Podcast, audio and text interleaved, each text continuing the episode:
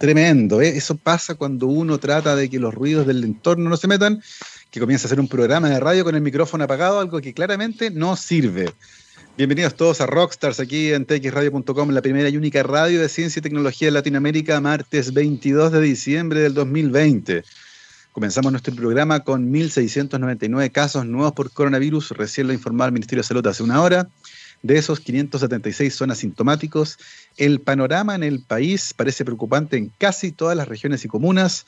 El llamado es a cuidarse, ojalá a, no sé si cancelar la Navidad es el concepto, pero tratar de mantenerlo dentro de eh, el grupo de personas que habitualmente viven en un hogar, es decir, no mezclar casas distintas porque ahí es donde eventualmente comienzan los contagios. Se informó también ayer en la tarde de que el único territorio en el mundo que estaba libre de coronavirus ya no lo está.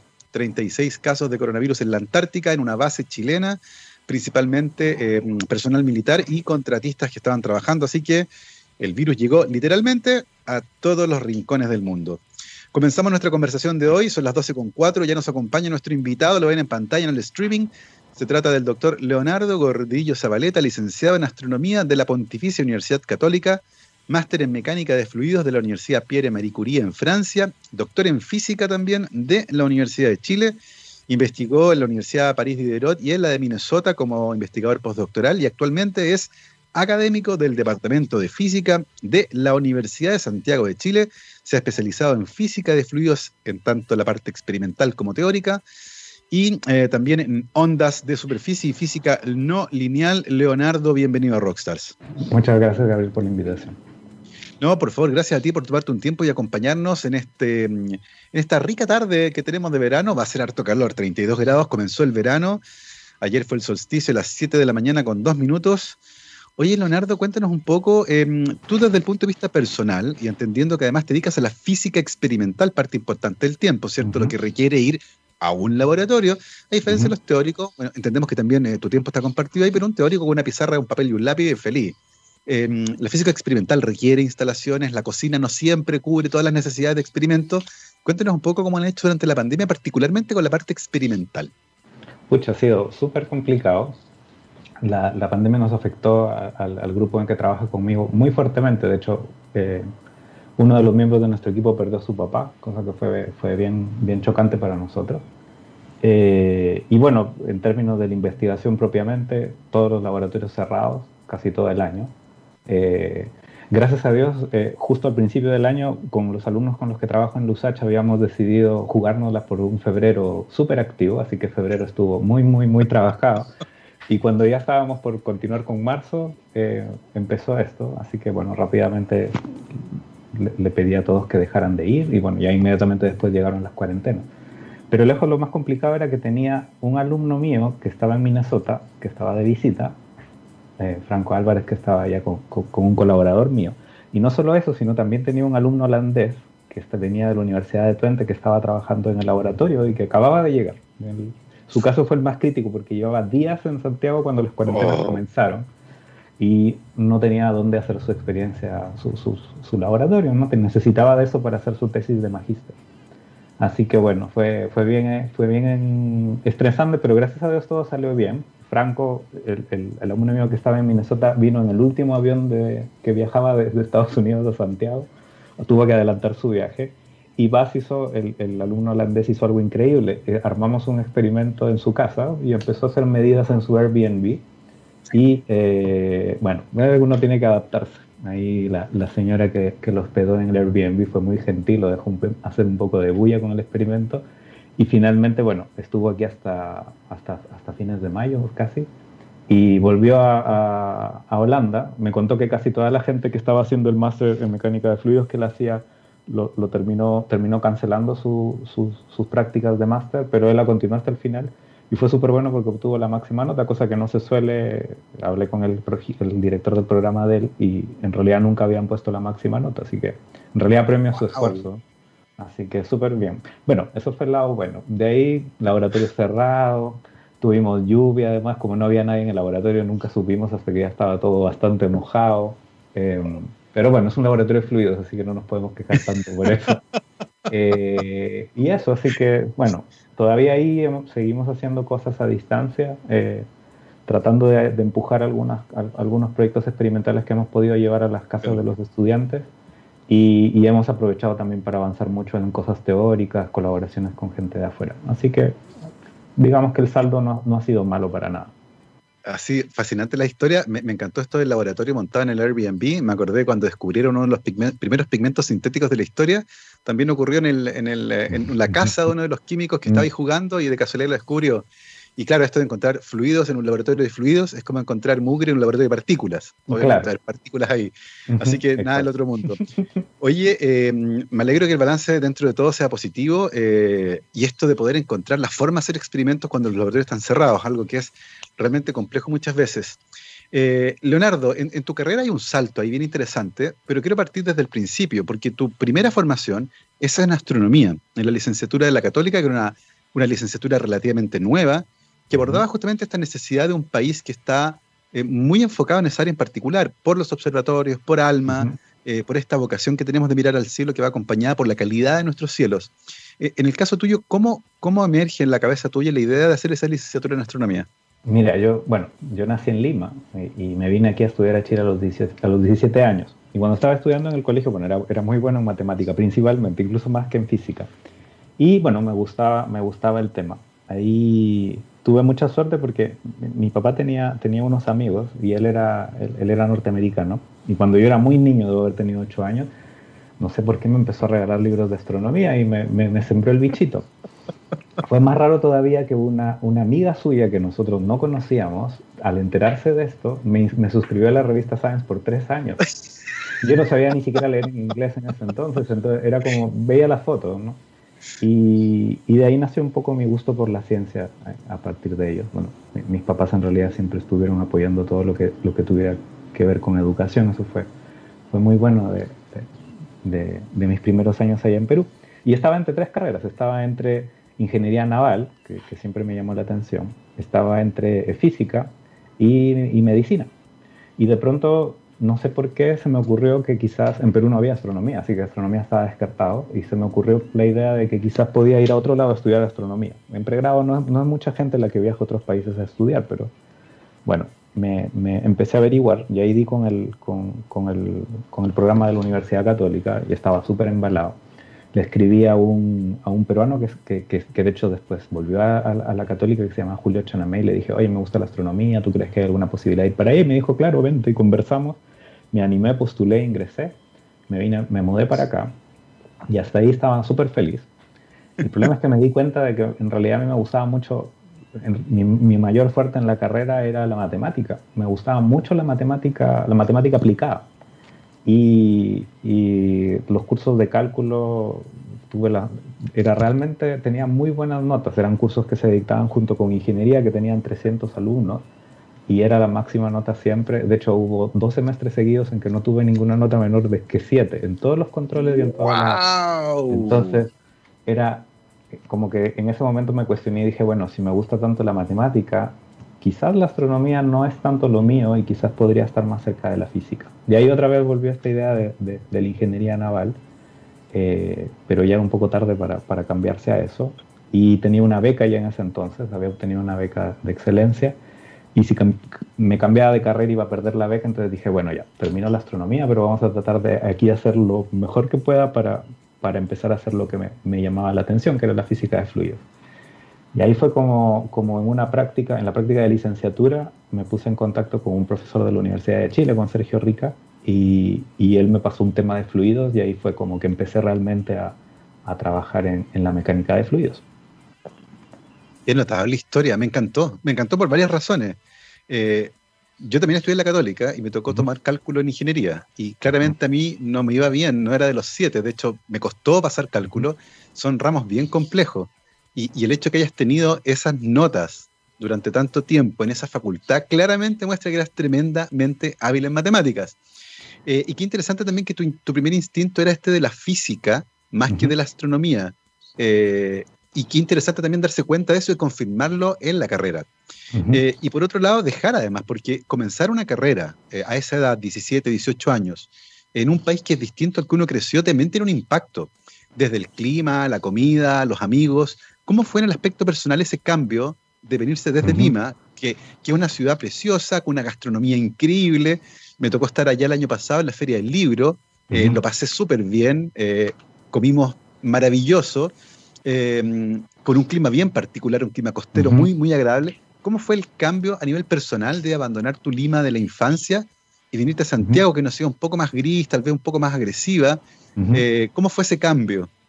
Mira, en general fue, o sea, siempre, me sentí muy, muy cómodo en Chile. En general la gente fue muy, muy receptiva conmigo. Eh, pero claro, efectivamente había cambios de comida. La comida, yo creo hasta el día de hoy la extraño todavía. Hay muchos restaurantes no saber en Santiago, pero no es comida de casa tampoco y eso, siempre se extraña. Eh, y claro, hay cosas súper, súper. Bueno, el frío después me acostumbré. Después viví en Minnesota, así que con el frío ya ahora Santiago me parece una. Vamos a hablar de eso también. me parece una ciudad cálida ahora, pero, pero bueno, claro, al principio me afectó el frío. Me gustaban mucho las montañas, así que eso me.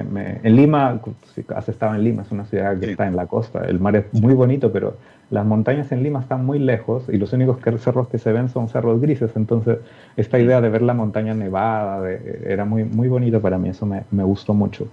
Yo creo que sí me pasó factura los primeros años, pero realmente me enfoqué mucho. Yo creo que también una de las razones por las que me pude enfocar mucho en el estudio fue porque, porque estaba, todavía no tenía mucha vida social acá, estaba medio solo, entonces pude dedicarle mucho tiempo a estudiar. Eso creo que fue bueno. Em, así que sí, al, al, principio fue difícil, pero yo diría que ya a partir del segundo año, la verdad que empecé tuve un grupo de amigos muy cercanos, eh, que la mayoría era de ingeniería, curiosamente, no tanto de la carrera, pero también tenía algunos alumnos en la carrera, algunos amigos. Eh, ahí se empezó a hacer todo mucho más, más llevadero. Pero las vacaciones me iba corriendo a Lima, a veces daba el último examen y me iba inmediatamente, y volvía obviamente el primer día de clase.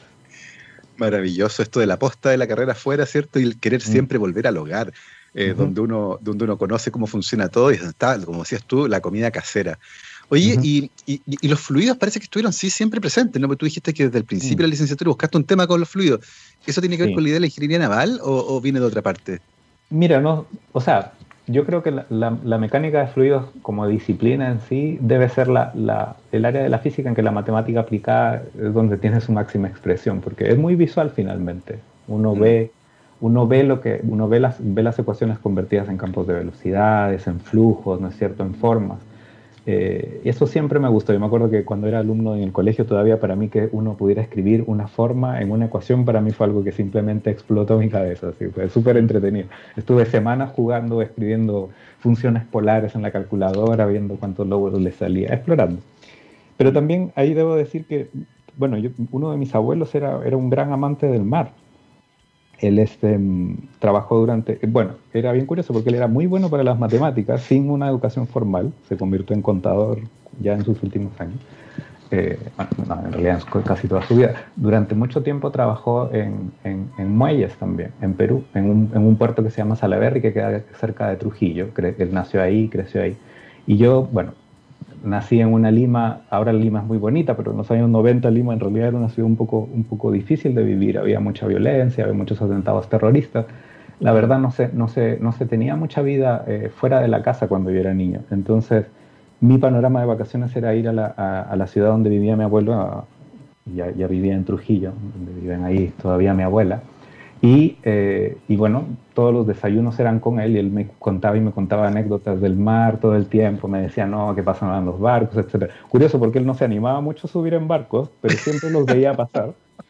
Y ahí también yo creo que me enseñó de cierta forma un poco de admiración por Chile, curiosamente, porque siempre me decía que a él impresionaba mucho de que los barcos pasaban llenos de conservas, que claro, estaba en Perú en camino de Chile hacia el norte, ¿no es cierto? Y pasaban los barcos llenos de conservas de duraznos hacia, hacia Estados Unidos y que, y que, bueno, en Perú lamentablemente la agricultura no estaba industrializada y que eso era una pérdida, una pérdida lamentable. Y me, me crié escuchando muchas de esas anécdotas de, del mar y, mi abuelo realmente estaba vuelto loco por el mar. O sea, su desayuno, la gente se ríe cuando me ve haciendo eso, era un pescado frito, decía que había comido aves guaneras, que había comido pingüinos, realmente vivía por el mar. Y yo creo que eso de cierta forma fue transmitido. Eh, y bueno, además Lima tiene una costa preciosa. Todo el mundo en Lima le gusta la playa, ¿no? es, es algo bien curioso. Como que todo el mundo muere por la playa. Así que creo que de ahí viene un poco eso. Y, playas lo que no hay ni en Santiago y tampoco en París. Eh, y te fuiste después justamente a hacer tu máster en la Universidad Pierre-Marie Curie en París. Cuéntanos por qué elegiste esa universidad en particular. Mira, ahí, ahí debo, debo agradecer un montón a Sergio, a Sergio Rica, este, este profe con el que hice la práctica. Él, él, él se formó en Francia y, tenía muchos amigos y, y, él se dio cuenta que tenía, que tenía talento. En ese entonces él vio talento para las simulaciones. Y, y, me dijo, Debe, tienes que ir a este lugar porque ahí hay gente muy buena. Es un laboratorio que cambió de nombre ahora, en ese entonces se llamaba Laboratorio de Modelización en Mecánica. Y eh, llegué para allá, eh, todavía no tenía muchas muchas habilidades sociales, creo yo, ahí la, la, carrera científica pegaba fuerte. Así que me, bueno, me tocó empezar a estudiar ahí cosas de fluido. Yo estaba fascinado con los temas, era todo lo que siempre había querido ver. Y, pero en, esos, en, esa, en esas vicisitudes de la vida, justo antes de viajar, días antes de viajar, conocí a mi esposa, a la que, a la que hoy es mi esposa. Así que llegué allá ya con ganas de volver. Ah. Y, y, bueno, finalmente cuando terminé el máster, iba supuestamente a hacer un máster de dos años, pero cuando llegué me dijeron, mira, creemos que podrías hacer directamente el segundo año del magíster, así que acepté. Muy bueno para mí porque eso significaba que podía volver más rápido.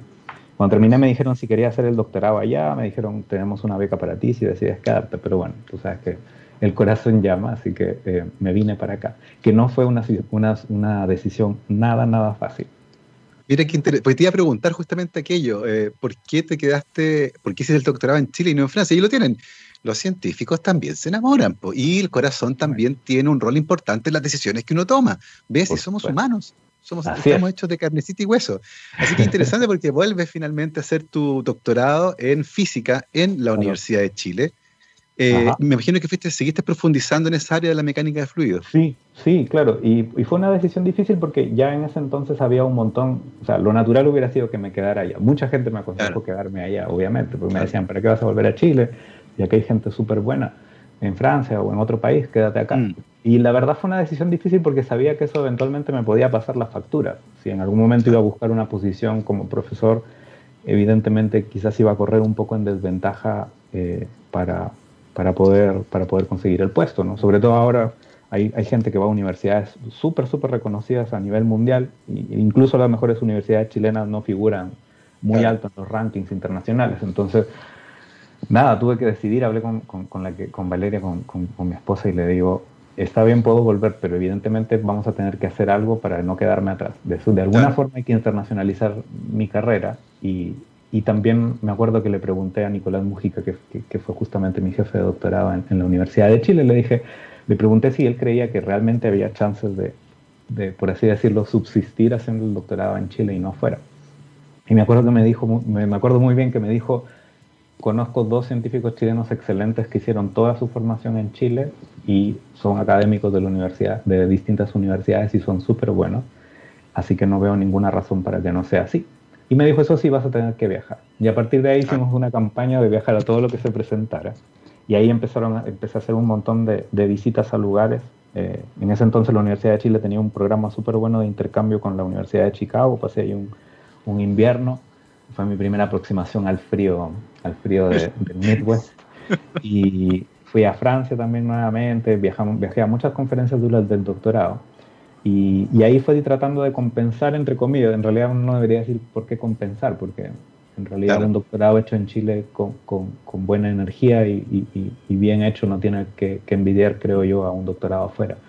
Eh, así que así fue. Oye, y, pero, hubo, un gran cambio, perdona que te interrumpa. Hubo un gran cambio que fue que hasta entonces, durante la carrera de, pregrado, yo estaba convencido de que iba a ser teórico. Cuando fui a, Francia, me, mandaron a hacer simulaciones, entonces, y resulta que en Francia un poco perdí la cabeza. Estaba súper obsesionado con resolver las ecuaciones, con hacer simulaciones, me quedaba hasta tarde, el horario se me desordenó entero. Pasé por un periodo súper oscuro. Y eh, cuando llegué a Chile dije, ya, si quiero ser una persona sana, no puedo seguir así. Y ahí decidí hacer física experimental. Y era bien curioso porque yo en el, pregrado odiaba la física experimental. Se lo digo a mis estudiantes todavía. Y yo digo, era súper aburrido para mí llegar al laboratorio y repetir una pauta, repetir un experimento que ya estaba hecho y que generalmente tenía como objetivo eh, repetir algo que ya, o, comprobar una teoría que te habían pasado en clase. Y tanto así que si no te resultaba te decían que lo habías hecho el experimento mal.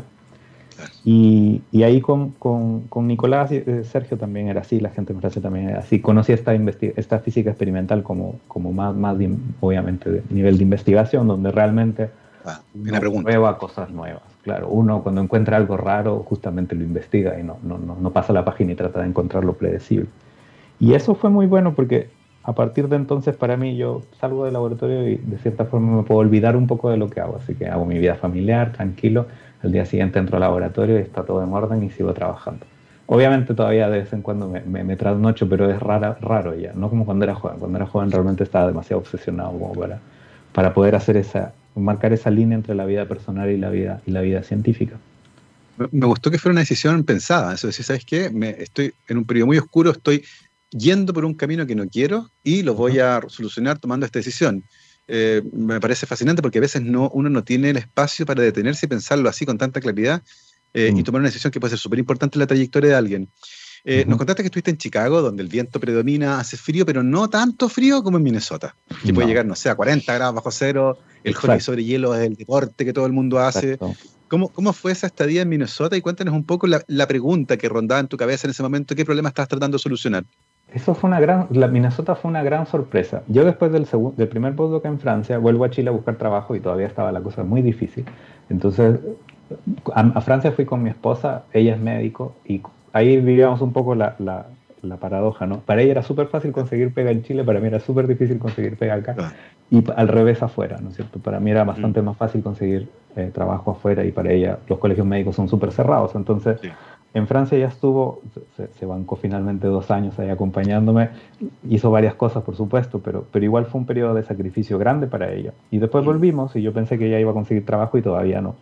Así que tomamos una decisión súper difícil que era que queríamos los dos trabajar. Obviamente queríamos seguir, seguir como pareja, así que finalmente decidimos vivir por separado. Y la hipótesis fue, si la gente antes vivía, se iba a la guerra sin saber que iba a volver y no había ni Skype, nosotros podemos hacerlo. Así que nos enrumbamos a eso y, eh, y viajé a, Minneapolis con un, curiosamente fue un antiguo, fue un chico que estaba haciendo su doctorado cuando yo visité la Universidad de Chicago y que ahora se había vuelto académico. Eh, eh, era un estudiante chino de, de Beijing, un colaborador Shang. y él me dijo, cuando, cuando estaba en París, me dijo, vente para acá, yo estoy recién partiendo, tengo un equipo, un equipo de gente joven, tenemos muchas ganas de trabajar y fue, la experiencia en Minnesota fue extremadamente refrescante desde el punto de vista científico, porque generalmente la, ahí yo entendí un poco la, lo que sucede, ¿no? Muchas veces vemos, lamentablemente, el mundo occidental ve con mucha suspicacia la investigación asiática. Sí. Y, y, en ese sentido, la realidad que vive la gente asiática es parecida a la nuestra. Ellos también se mm. están, de cierta forma, haciendo un espacio en, en la ciencia y hay gente extremadamente valiosa, extremadamente trabajadora, y este era el caso de Shang y muchos de sus estudiantes.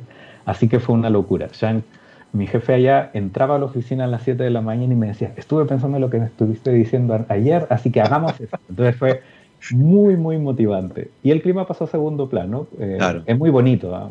el frío es fuerte, pero es muy bonito. Eh, y no solo el frío, el calor también es increíble. Me acuerdo un día que, que estaba en el laboratorio y me llega una alerta por, por, teléfono y me dicen, abandonar el campus, amenaza de inundación instantánea. Y yo dije, ¿qué es esto? Así que salí, y no te miento que mientras avanzaba en el bus hacia mi casa, que estaba, estaba a, algunas cuadras, no estaba muy lejos de la universidad, la universidad queda al lado del río Mississippi, al lado, al lado, un camino de 10 metros de distancia en el río y te juro que las tapas del, piso de, los desagües saltaban metros para arriba mientras el bus iba oh. pasando por la presión del agua. Así que fue no, solo, no solo frío, también mucho calor, mucha humedad, mucha lluvia. Pero la pasé muy bien, conocí gente muy valiosa. Y, mi experiencia en Estados Unidos me sirvió para, para algo que a veces uno descuida. Yo creo que uno a veces eh, es muy romántico en la investigación eh, mm. y, pasa esto de que uno se descompensa o pasa esto de que uno eh, quizás empieza a darse ciertos atributos. Y en Estados Unidos el nivel de competencia es tal que la gente no que la gente tiene que ser muy profesional en su trabajo. Y eso fue extremadamente valioso para mí. Fue la primera vez que tenía un equipo grande de gente a cargo que tuve que conversar con gente de empresas con otros académicos ir a conferencias presentarme solo todo eso fue tremendamente enriquecedor. y además las universidades allá estaban eh, impulsando esto de llevar gente de, la, investigación a la industria. En, Europa todavía era algo que estaba muy, muy naciente, al menos en Francia, quizás en Alemania un poco más desarrollado eso. Entonces también me benefició un poco de ver toda esta, esta transición y esta reformulación de la carrera científica, de que se pueda hacer investigación en el mundo privado y que eso puede ser tan, tan exitoso y tan, tan fructífero como hacerlo en un sistema eh, clásico, digamos, de investigación. Sí. Exactamente, en Estados Unidos tienen bastante avanzada esa línea de pensamiento, algo como tú dijiste en Europa tal vez, Alemania lleva la delantera, en Francia no ha ocurrido de manera tan importante, en Chile, para qué decir, todavía la conexión con industria sigue siendo bastante más marginal. Oye, qué interesante tu historia, claramente mm, en toda su etapa vinculada a los fluidos, de distinta manera, de una u otra forma vinculada a los fluidos, incluyendo esta última inundación instantánea. Qué alerta más curiosa, ¿no? Oye, qué conversación más entretenida.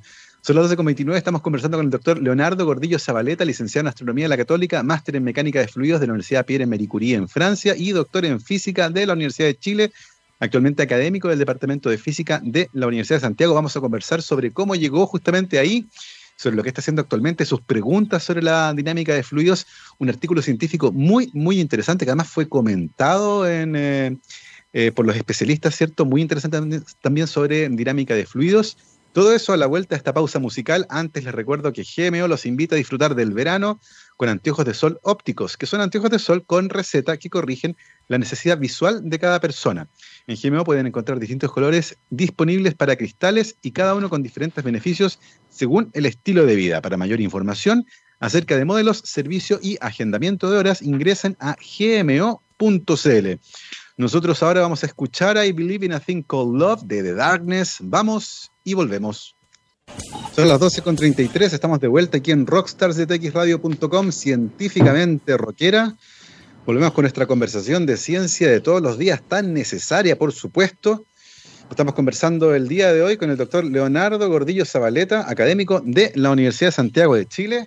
Yo fui a buscar mi fluido porque estamos hablando justamente de física de fluidos, así que estoy también ahí haciéndole un homenaje a la línea de investigación de nuestro invitado. Eh, Leonardo, nos contabas que tenías muy claro tu objetivo. Tú querías ser académico en una universidad, eh, trabajaste para eso, eh, hiciste vínculo con investigadores en Francia, en Estados Unidos, tenías un objetivo claro. Cuéntanos un poco cómo fue, cómo se gestó tu llegada a la Universidad de Santiago, donde estás actualmente trabajando. Mira, ahí em, justamente en ese periodo entre que estaba en el primer, entre el primer postdoc y el segundo postdoc, me puse a, obviamente a, presentarme a los distintos lugares, así que me tocó hacer varios seminarios en, varias universidades, un poco a tocar la puerta y decirles, puedo hablar de un tema científico interesante. En ese entonces estaba estudiando un poco el tema de tsunamis, así que era un tema además bien, bien atractivo y que todavía sigo estudiándolo. Y me acuerdo que en una de esas visitas llegué a la Universidad de Santiago que, además tiene la, Universidad de Santiago en física siempre ha tenido un espíritu muy aplicado eh, y, era como un, lugar como bien natural para mí. Siempre, en realidad siempre medio que la tuve como norte, norte de donde yo podía trabajar. Me gustaba además la idea de que había que, que, tienen la carrera de ingeniería física, que es una carrera bien aplicada, que tienen muchos muchos eh, estudiantes de muy buena calidad. Así que fui a tocar la puerta y fui a, dar una charla y ahí algunos académicos se acercaron al final y me dijeron que les interesaba mi trabajo, que les gustaba. Y eh, después hubo un concurso de, inserción de estos que organizaba en ese entonces CONICIT y me dijeron, ¿te interesa postular? Y postulé, postulé y no quedé. y eh, se, hizo al año siguiente, se volvió a hacer un concurso y me volvieron a escribir y me dijeron, intentamos nuevamente, pero es la última que podemos intentar, porque si ya no lo ganas, en realidad las posibilidades de que obtengas un puesto en realidad van a ser muy bajas más adelante. Yo estaba en Minnesota en ese entonces y me acuerdo que justo eh, con, mi esposa nos íbamos a, encontrar y me llegó la noticia cuando ella estaba en el avión de que el concurso había salido, así que eso significa que íbamos a poder estar juntos finalmente. Y, me acuerdo que nos encontramos en, en, Perú y en el aeropuerto le dije, a mi esposa le dije, finalmente salió el trabajo, así que ahora puedo volver a Chile y podemos volver a vivir juntos. Así que, bueno, obviamente fue una notición para ella, fue súper súper bonito. Y de ahí, yo en ese entonces en Minnesota estaba trabajando en un tema muy, muy entretenido que también nos iba muy bien, que es medir, hicimos medidas de cuál es la fuerza que hace una gota cuando cae, una gota de agua poníamos unos sensores y usábamos cámara rápida para saber exactamente cuál era, cuál era la fuerza en función del tiempo. Y, y bueno, ese trabajo ya lo teníamos casi listo. Mi, eh, Sean, mi jefe allá, me dijo, anda nomás tranquilo y, bueno, y así llegué a la USACH. Qué notable. Y además, esa, esa, instalación que tiene, tiene un profundo impacto en tu vida personal, ¿cierto? Poder juntar nuevamente a la familia en Chile, eh, lo que emocionalmente también ciertamente eh, genera una, una, liberación de esa carga emocional de estar separado, pero además genera esta, esta sensación de seguridad de haber encontrado ya un lugar en la vida donde desempeñar eh, tu trabajo como investigador. Tiene además esta otra responsabilidad que es montar un laboratorio y empezar ahora a generar uno mismo problemas de investigación. En ese sentido en particular, ¿hacia qué preguntas te orientaste? ¿Qué tipo de cosas te llamaban la atención y qué preguntas tuyas? Dijiste, yo quiero partir con esto, tomando elementos de aquí y de allá, y voy a empezar a trabajar en esta área en particular. ¿Cómo fue eso? Mira, ha sido bien curioso porque trabajo en mecánica de fluidos y ninguna de las personas con las que me ha tocado trabajar a lo largo de mi carrera realmente son fluidistas. Todos hacen una aproximación a la física de fluidos de distintas formas. Eh, así que siempre, siempre fui como bien independiente en cuanto a las preguntas que, que me hacía. Eh, ahora, en, el trabajo que este que hemos publicado ahora hay, hay varios, varios, varias otras personas que también se dedican a la mecánica de fluidos, pero en ese entonces no eran, no, no, no, no había, después ahora la Chile tiene un doctorado en fluidodinámica y, ha cambiado el panorama desde ese entonces, pero, pero siempre fue muy independiente. Y, y, bueno, cuando llegué, como dices, había que armar laboratorio, había que armar equipo, ahí partí con algunos poquitos alumnos que fueron poco a poco creciendo. Y, bueno, obviamente uno siempre empieza con lo que ya sabe, así que continuando con trabajos que tenía, que tenía armados. Pero ya de hace un tiempo ya empezamos a tener nuestra, nuestro, nuestros trabajos mm, estrictamente hechos acá. Y eso para mí siempre fue mi voluntad y es algo que, que, que he querido hacer. Hacer que la gente viaje a Chile, así como ya tuve la oportunidad de salir de Chile, hay que tenemos que de alguna forma hacer que la gente venga a Chile también a trabajar en, en ciencia. Y, es difícil convencer a la gente de eso porque uno no pasa por Chile por ninguna razón, salvo que uno vaya de Argentina a Australia o alguna ruta muy extraña. Mm. Y, me propuse eso y ha sido bastante bueno en realidad. Hemos atraído gente de, buenos lugares eh, y a hacer cosas que son ideas que, están, que han nacido acá. Entonces es una ciencia muy, muy local, por así decirlo, preguntas muy locales. Por supuesto que siempre mantengo mis colaboradores de afuera, pero pero trato siempre de, un poco arrastrarlos a temas que nos interesa hacer acá. Y, al respecto, tú lo mencionaste también a la pasada, eh, acaban de publicar el 18 de diciembre, hace pocos días atrás, un artículo súper interesante en el Physical Review Letters, eh, muy entretenido porque además encuentran algo que aparentemente es inesperado. Eh, porque usualmente se estudian eh, los patrones que se forman en un fluido cuando se genera alguna perturbación, por ejemplo, con vibraciones. Faraday lo estudió hace un montón de tiempo atrás y describió un montón de patrones muy entretenidos que se forman cuando, dependiendo de la frecuencia que uno aplique en una perturbación, eh, las ondas, ¿cierto? acomodan a veces una partícula en un lugar bien particular. Y hay experimentos súper bonitos en YouTube, por ejemplo, con partículas sobre un parlante o sobre una tela que uno puede hacer vibrar con cierta frecuencia y se van acomodando pero han encontrado cosas súper entretenidas trabajando en un sistema además muy choro, que es un, eh, tanque de acrílico de unos 3 centímetros de ancho, 20 de largo, no es muy complejo, que se hace vibrar con partículas que además están flotando, pero lo que se encuentra es lo interesante, que es un patrón de distribución em, muy distinto a lo que uno eventualmente podría haber esperado. Cuéntanos un poco acerca de este experimento em, donde, em, donde aparecen estos, estos vórtices y estas figuras tipo puerco espín. Sí, mira, eh, aquí un poco para, dar un poco de, contexto a la gente, esto tiene que ver con algo que en física de fluidos se llama deriva. ¿no? La mayoría de las personas ha estado alguna vez en el mar y ha visto lo que pasa cuando pasa una ola por una boya, ¿cierto? Está la boya ahí que está flotando, pasa una ola, y si uno se fija en el movimiento que hace la boya, lo que va a ver es que la boya como que avanza, sube, baja y retrocede, ¿cierto? Es un movimiento circular. Y eso básicamente pasa con, con, cualquier objeto que es sometido a una, a, una onda que pasa. Pero resulta que la boya, esta, esta órbita circular de la, de la, boya no es perfectamente cerrada. En realidad, después de dar una vuelta completa, avanza un cachito. Es bien poquito lo que avanza, pero algo avanza. Y es esta distancia a la que avanza lo que se llama deriva. Y de ahí viene la expresión barco a la deriva. Uno tiene un barco ahí, está mm. ante las olas y el barco termina en la costa o en otro lado. Entonces, eh, nosotros desde hace un tiempo, y fue parte de los temas de mi tesis de doctorado, estábamos estudiando justamente los fenómenos de deriva en las ondas de Faraday. Eh, y nos hicimos la pregunta de qué pasaba si poníamos flotadores. Durante la tesis habíamos estudiado lo que pasaba cuando poníamos partículas que tenían la misma densidad, es decir, que estaban como eh, justo flotando, digamos, pero no en la superficie. y, preparamos con, con, Pablo Gutiérrez, con Nicolás Mujica, Nicolás Periné y con Héctor Alarcón este proyecto de ver qué pasaba si es que nosotros explorábamos este espacio de parámetros. Y en realidad nosotros teníamos pensado de que íbamos a observar algo que, que habíamos predicho en el caso de, la distribución de velocidades que veíamos en el caso que, que conocíamos. Pero resulta que Héctor espolveró partículas en la superficie y resulta que lo que vimos fue absolutamente nada que ver con lo que esperábamos. nunca buscamos en la literatura, nunca nadie había observado algo así. Y además era súper bonito, o sea, era un patrón que, que, era muy raro, nunca alguien había documentado algo de ese tipo. El problema es que no teníamos idea de dónde venía, cuál era el origen. Nosotros habíamos trabajado durante mucho tiempo en una teoría para describir la deriva que, cuyo origen está en, lo que uno llama las capas límites del fluido, que son las regiones que están cerca a las paredes, a la superficie libre del fluido. Y eso lo teníamos súper bien entendido, publicado, incluso lo habíamos presentado en muchas conferencias, o sea, era un trabajo bien sólido, pero esto desencajaba totalmente con eso. Así que pasamos mucho tiempo, yo creo que la gran mayor parte, la, mayor parte del tiempo estuvo invertida en tratar de entender de dónde es que venía. Mm. Y incluso lo presentamos en conferencias el año, no sé, hace tres años, un poco a ver, lanzando el anzuelo a ver si alguien nos ayudaba, tenía una idea, ¿no? decía de dónde podían venir los patrones y no.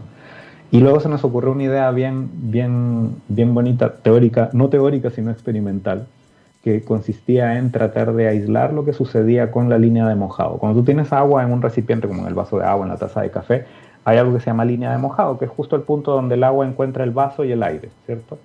Eh, y empezamos a sospechar que el origen de estos patrones estaba en la línea de mojado.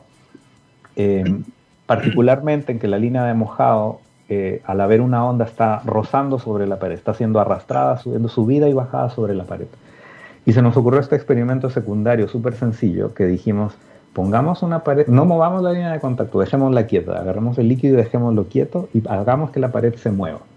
Y ahí hicimos un experimento bien simple, claro, en realidad era un disco que giraba así. Y el fenómeno apareció casi igual que en el caso de Faraday. Así que esto era la demostración de que en realidad este, este, este, este tipo de deriva venía de la línea de contacto. Y es bien importante porque Existen principalmente en fluidos tres tipos de deriva que se, que se entienden muy bien. Uno es la deriva de Stokes. Stokes es el tipo que creó la física de fluidos prácticamente en, el siglo XIX, un, matemático inglés que descubrió justamente lo que se llama la deriva de Stokes, que es justamente lo que empuja los barcos. En, el caso de la deriva de Stokes uno necesita una, una onda que se propaga como las olas mm. y las fuerzas son del tipo volumen.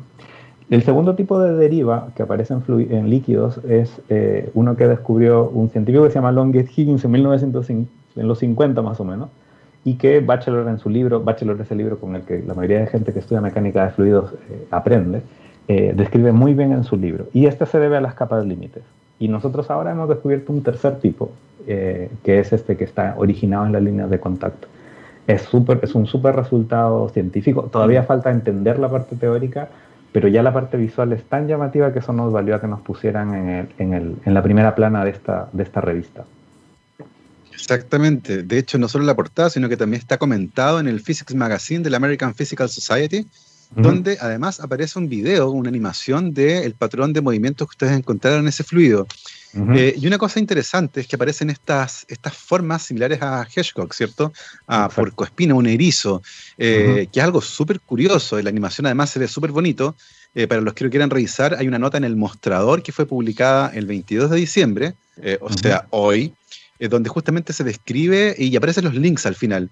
Y una cosa interesante del artículo es que la, frecuencia a la cual se hace vibrar esto es de 8.3 Hz. ¿Por qué esa frecuencia tan particular? ¿La eligieron o es la frecuencia a la que en particular ocurre este fenómeno? No, no es, no es algo tan, tan, tan, digamos, fino. En realidad existe una región de frecuencia bastante grande. Tú sabes que a veces uno mm. no tiene que tomar la mejor elección, sino tomar una elección. Así que cuando empezamos a ver estos erizos dijimos, bueno, si queremos entender el fenómeno, fijemos la frecuencia. La fijamos en ese número, pero en realidad aparecía para otras también. Es un fenómeno bien robusto, no, no, no, no es necesario hacer algo, bueno, nosotros tenemos un poco una, una, nos reímos en el laboratorio porque cuando el experimento se empieza, empieza a requerir demasiada precisión, Entonces decimos, realmente queremos hacer un experimento que necesite condiciones tan especiales.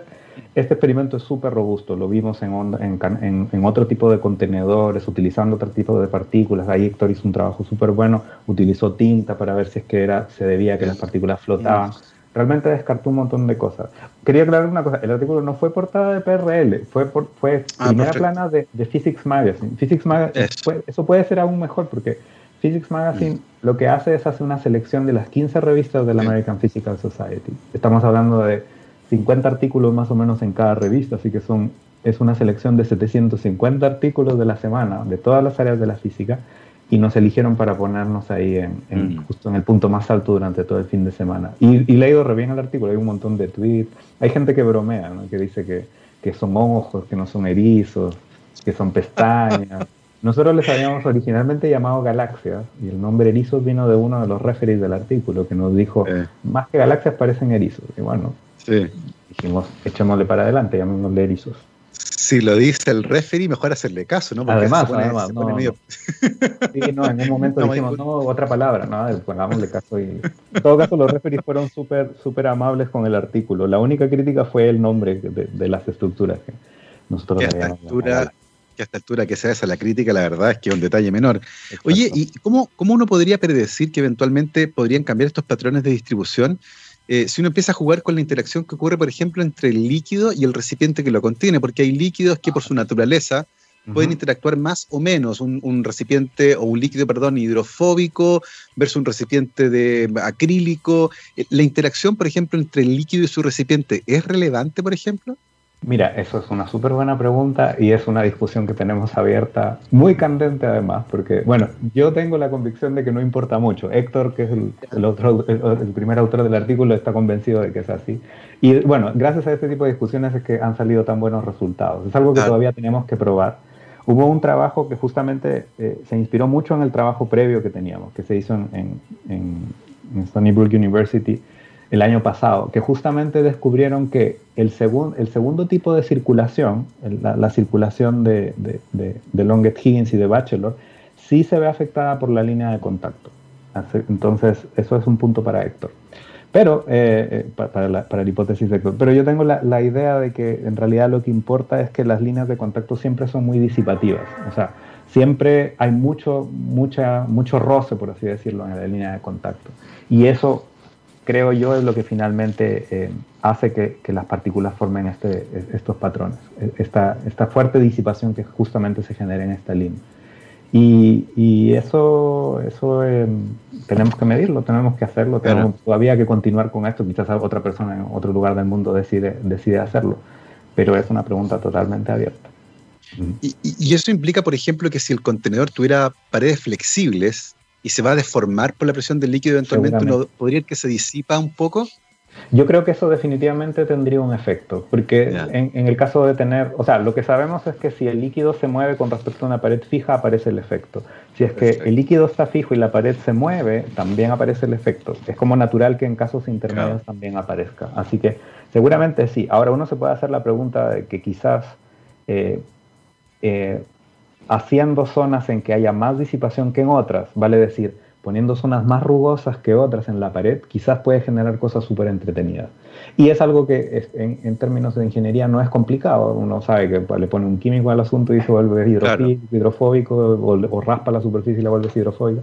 Entonces, eso podría ser una línea de exploración bien interesante hacer, porque es totalmente pasivo. O sea, no necesito, no necesito un motor, nada. Simplemente necesito adaptar mi superficie a eso. Así que, bueno, eso ya va a ser tarea de, la gente que se ponga a hacer ingeniería en esto para tratar de, optimizar el, fenómeno. Una de las cosas fascinantes de, este artículo en particular es que parte de una observación donde el resultado no se ajusta a lo que uno espera. Al famoso, qué raro, lo que decía Asimov en una de, de sus tantas entrevistas, ¿cierto? Los grandes momentos de la ciencia no vienen con una eureka, vienen con un qué raro, qué raro este fenómeno. Y, hay un momento súper interesante donde está el fenómeno, uno no lo entiende y, hay una suerte como de mini confusión. Uno trata de explicarlo, pero de, a poco viene como asentándose esto y uno dice, hagamos este experimento para poder tratar de entender un poco mejor este fenómeno. Y eventualmente, y tú lo mencionabas también, esta comprensión parcial además genera preguntas nuevas, lo que es maravilloso, porque si no los académicos quedarían sin trabajo cada rato, ¿cierto? Contestan una pregunta y se jubilan. Y no es así. En ese sentido, eh, ¿cuáles experimentos, y, algo adelantaste, ¿cierto?, lo que, en tu respuesta anterior, eh, ¿cuáles son los experimentos más urgentes en su cabeza en términos de poder tratar de entender un poco mejor el fenómeno? Mira, tenemos ya uno medio montado. Está justamente trabajando uno de, nuestros, de, los estudiantes de, Ingeniería Física del USACH en eso, que lo que estamos haciendo es separando las cosas. Es, ¿qué pasa si uno tiene una onda propagativa? En otras palabras, tiene el drift de Stokes y al mismo tiempo tienes este, este, otro, este otro tipo de deriva que hemos descubierto. Entonces lo que tenemos es, hemos hecho un montaje que tiene las dos cosas. Tiene algo que genera ondas propagativas, es básicamente un batidor que hace esto, y en la punta del batidor tenemos un disco que hace lo otro que es justamente lo que genera la deriva de de, la, que hemos encontrado nosotros. Entonces, ese es el experimento que tenemos ahora en marcha. Eh, tenemos, posiblemente nos va a visitar un estudiante de Francia por seis meses, muy posiblemente le pasemos un, proyecto también, eh, más bien desde el punto de vista de simulaciones numéricas, para que explore otras cosas. La parte de la rugosidad es interesante. Con, con el alumno de Luces también queremos hacer algo bien aplicado, queremos hacer un mezclador de superficies. Es justamente utilizando esta idea de, esta deriva que hemos encontrado e inducir eh, algo así como poner pequeños discos que giran a lo largo de un vaso para ver qué tan eficientes somos al mezclar la superficie. Creemos que, lo, que es, muy eficiente porque la, uno se imagina si uno quisiera mover esa boya eh, a distancia, digamos que estamos a un lado de la piscina y hay una boya al medio y yo quiero moverla mm. sin tocarla, ¿qué puedo hacer? Entonces uno podría decir, bueno, uso una onda y podría agarrar una tabla, una tabla, ¿no es cierto? Y tratar de mover el agua y voy a efectivamente mm. mover la boya, pero no la voy a lograr hacer avanzar. La, deriva, la deriva es muy baja para una onda propagativa. Y sin embargo, si hacemos esto que, hemos descubierto de más bien oscilar o, o, de hacer ese movimiento más bien vertical, aprovechando la línea de contacto, creemos que eso es muy económico energéticamente porque no estás moviendo una gran cantidad de fluidos, simplemente estás disipando un poco de energía en la línea de contacto y debería uno ser capaz de generar una circulación fuerte que finalmente mueva la boya. Así que ahí creemos que tenemos unas buenas aplicaciones para, hacer en, el campo de la ingeniería, en mezclado, en limpieza de tanques o piscinas. Ahí hay algo, hay mucho por explorar todavía. Así que los erizos vienen con sorpresas. Sí, y, yo que vengo del mundo de la biología, evidentemente mi escala eh, automáticamente se achicó. Y estoy pensando en las arterias, por ejemplo. Mm, eh, aplica, aplica, también una escala más micrométrica, tal vez. Los microfluidos uno podría esperar que se comportaran también en volúmenes muy bajos de esta forma, o el volumen influye también en el tipo de respuesta que uno podría esperar. Uy, esa es una súper buena pregunta. En, a ver, en el caso, una de las cosas que tiene este sistema, creemos, es que necesitamos igual un líquido, vamos a decir algo bien, bien coloquial, bien líquido, bien poco viscoso. Perfecto. Entonces, la gente que sabe un poquito, un poquito de fluido sabe que cuando uno achica, cuando uno mira con un microscopio el agua y empieza a ver las bacterias, resulta que para las, para las bacterias el mundo que ven de líquido no es un, un, mundo muy líquido, es un mundo muy viscoso también. Lo que se conoce como el número de Reynolds, ¿cierto? Entonces, creemos que nuestro sistema necesita de un número de Reynolds alto, es decir, necesita un líquido bien líquido y probablemente si lo bajamos mucho de escala vamos a perder eso. Pero posiblemente hay una conexión muy interesante ahí entre, entre lo macro y lo micro. La línea de contacto es básicamente esta línea de mojado, es un ángulo. Mm. Y si es un ángulo, eso significa que si lo enviamos con un microscopio, la escala cerca de la punta de ese ángulo es extremadamente chica. Entonces, en esa línea de contacto uno tiene una especie de puente entre el mundo microscópico, donde el número de Reynolds es alto, bajo, donde la viscosidad es súper grande, donde el mundo se ve tremendamente lento, a este mundo exterior donde, bueno, se comporta como el agua y uno, uno ve lo que ve. Entonces, ahí hay una conexión que también es interesante y es otra de las medidas, no sé si la hagamos nosotros o alguien en el mundo se anime a hacer, de ver qué es lo que sucede microscópicamente en ese ángulo, cómo, cuáles son los flujos que aparecen ahí. Es súper difícil porque primero es súper chico, segundo se está moviendo, o sea, algo chico, y se mueve harto, porque para la escala de lo chico que es, es como tratar de, no sé, pues, de, agarrar un objeto muy pequeño que viaja a velocidad muy rápida, muy difícil. Y además está el, efecto propiamente del, ángulo, del, cambio del índice de refracción, que hace que se vuelva muy difícil de mirar a través. Imagínate, uno no sabe qué plano del fluido está mirando porque el, el ángulo, la línea o la interfase del agua está moviéndose, se comporta como lento, entonces es bien desafiante. Seguramente alguien se va a animar porque la pregunta es muy, muy relevante. Así que hay, hay, hartas cosas por hacer por esto. Y eso es algo que caracteriza justamente a los artículos de, de la revista PRL. Eh, es una mm. revista con factor de impacto muy alto, lo que significa que las cosas que salen ahí generalmente van a derivar en mucha nueva investigación. Entonces, tenemos esa, esa esperanza de que haya muchas cosas que se hagan, además de lo que nosotros podamos continuar contribuyendo. Exactamente, el Physical Review Letters para que para los que quieran ir a buscarlo lo encuentren. Eh, otra cosa interesante, mencionaste que varios de estos efectos tienen eh, nombre, que es el apellido del investigador que lo estudió. En el caso de este efecto, ¿va a tener nombre también o no?